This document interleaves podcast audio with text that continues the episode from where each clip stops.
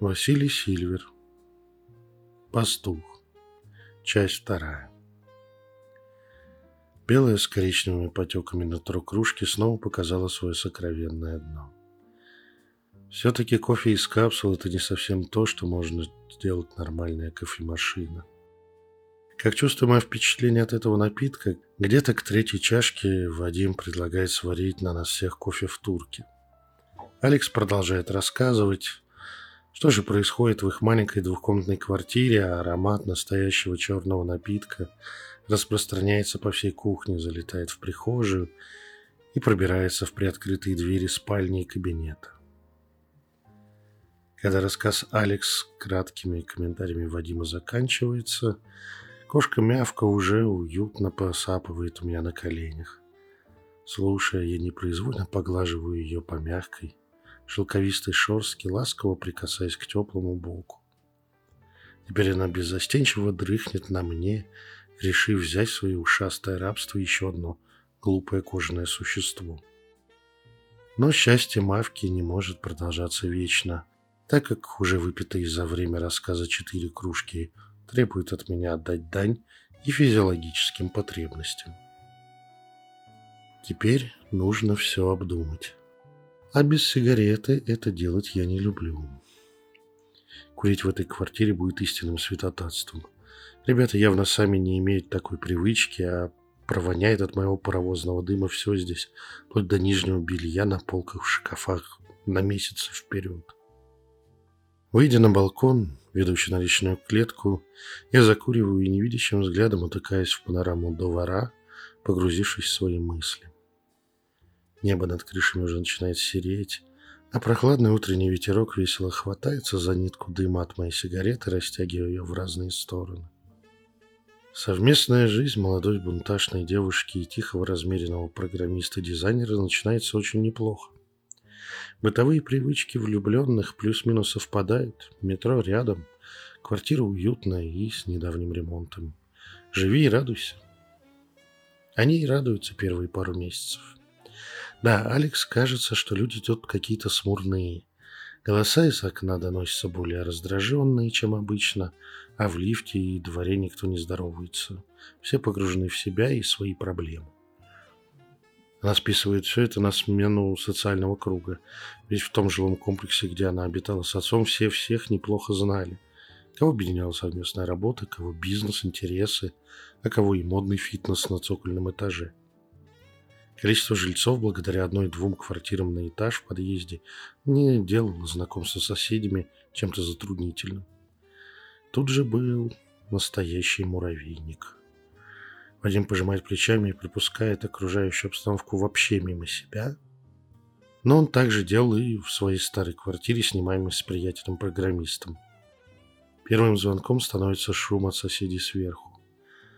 Громкие неразборчивые голоса, шум частых ссор, плач ребенка по ночам, по выходным сменяемые громкой музыкой и топотом ног. Сначала все кажется неприятным, но абсолютно естественным. Но однажды Алекс не выдерживает звуков, отвязанной вечеринки сверху и идет разбираться. Ей никто не открывает.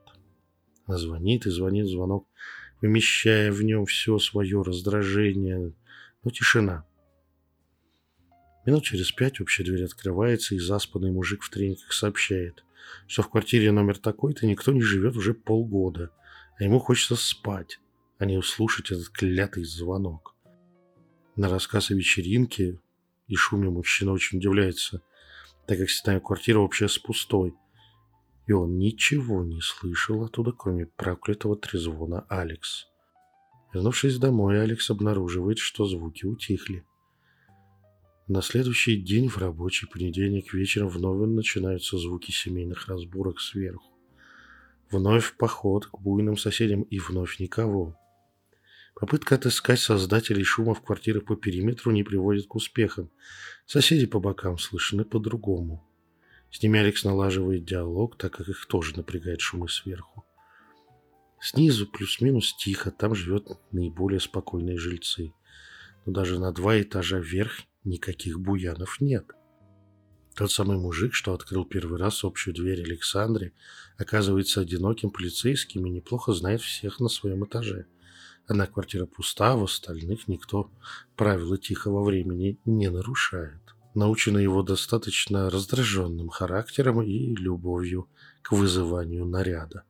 Вадим предлагает забить и покупает наушники с отсечением внешних шумов себе и любимой. Второй звонок прозвучал, когда Алекс подобрала кошку, назвав ее Мявкой.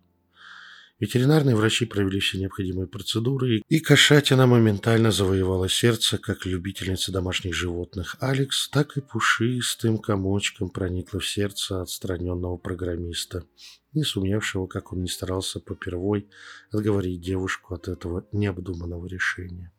Где-то раз или два в неделю по ночам Мявка внезапно начинает шипеть, выгибать спину дугой, а потом забиваться в самый дальний и глухой угол, который может найти. Потом она отказывается полдня выходить, переживая стресс в своем укреплении в щели между холодильником и батареей. Даже любимый влажный корм не помогает выманить беднягу. Но в остальное время кошка ведет себя абсолютно нормально и расположена к хозяину. Вот гостей она не любит и сторонится, а если приходит кто-то из соседей вообще, пусть и без шипения, оказывается в своем импровизированном укрытии. Третьим звонком стала ночевка подруги Александры в комнате-кабинете, где стоял диван для таких случаев и для просмотра сериалов по подвешенному к стене телевизору с приставкой Apple TV. Там же были рабочие столы Вадима и Алекс. Свободным оставалось совсем мало места. Спящая на диване подруга после неплохого возлияния и воспоминаний совместной учебы посреди ночи поднимает на ноги молодую пару отчаянным криком. Прибежав на этот зов, они застают ту, сидящую в одном белье на спинке дивана с огромными от страха глазами. Отпоив чаем с ромашкой потерпевшую, ребята узнали, что в полудреме бедная девушка чувствует, как открывается дверь в ее комнату, а открывая глаза, она видит темную фигуру, стоящую на пороге. Это точно был не сонный паралич, так как девушка от ужаса беспрепятственно взобралась на спинку дивана, оглашая окружающую действительность самозабвенным криком. Страх, который накрыл подругу Алекс, по описанию был абсолютно животным и неконтролируемым. Проверка замков на двери говорит, что никто не проникал в квартиру, а спрятаться в ней нет шанса. Больше испуганная девчонка к ним в гости не приезжает. С грустью констатирует брошенная подруга. Кстати, кошка утром обнаруживается у себя в укрытии за холодильником и отказывается выходить классические полдня. Где-то через неделю обычным утром Вадим ходит весь смурной и больше обычного погруженный в себя. Вечером он все-таки делится с любимой тем, что произошло прошедшей ночью. Внезапно проснувшись, он чувствует, что не может пошевелиться, но ощущает... в не такой уж большой комнате присутствие кого-то еще. Рядом спокойно спит Алекс о ее краю кровати.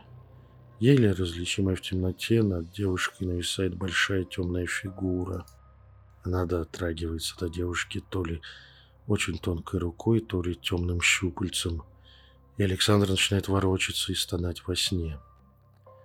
Через несколько минут, ставших для парня бесконечной, безуспешной борьбой с собственным неподвижным телом, фигура убирает часть себя, втягивая ее в свой контур, и медленно направляется на выход. Алекс успокаивается во сне и больше не стонет. Вадим не слышит шагов или каких-то звуков, издаваемых тенью, хотя стоны, неразборчивое сонное бормотание Александра, он слышал четко. Когда фигура покидает комнату, приоткрыв и тихо за собой затворив дверь, он проваливается уже в свой беспокойный сон, полный кошмаров. На кошмары, новейные истории с перепившей подружкой-трусихой, все и списывают ребята. Кошка опять половину дня предпочитает не показывать носа из своей крепости. Еще через некоторое время такой же кошмар снится уже Александре, но тут фигура обхаживает спящего Вадима, а не ее саму. К тому моменту ребята начинают замечать снижение своей активности, интереса к окружающему миру.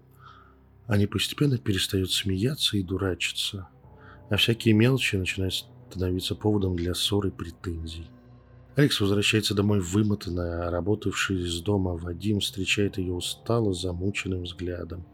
Они уже не ходят в кино, на новые фильмы, сериалы потребляют привычно, как безвкусную жвачку. Встреча с друзьями медленно сходит на нет, а на какое-либо активное времяпрепровождение уже нет сил. Если Александра как-то подзаряжается на нравящейся ей работе, то Вадим все больше откладывает заказы на потом и тупо пялится в монитор часами, испытывая неснимаемую ночным сном усталость. Естественно, либидо обоих партнеров падает до нуля. И недавние влюбленные почти перестали даже обниматься, целовать друг друга более чем дежурным прикосновением губ. Ночные кошмарные визиты фигуры продолжаются. Не каждую неделю кто-то из пары просыпается, но закономерность становится очевидной. Ко дню визита ребята чуть оживают, и начинает казаться, что жизнь налаживается, что можно строить планы на совместный досуг, и их начинает тянуть друг к другу.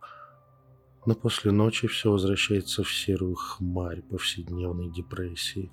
Именно на утро после визитов Мявка забивается подальше, не желая покидать уютную и защищающую ее щель. Советы из интернета не помогают.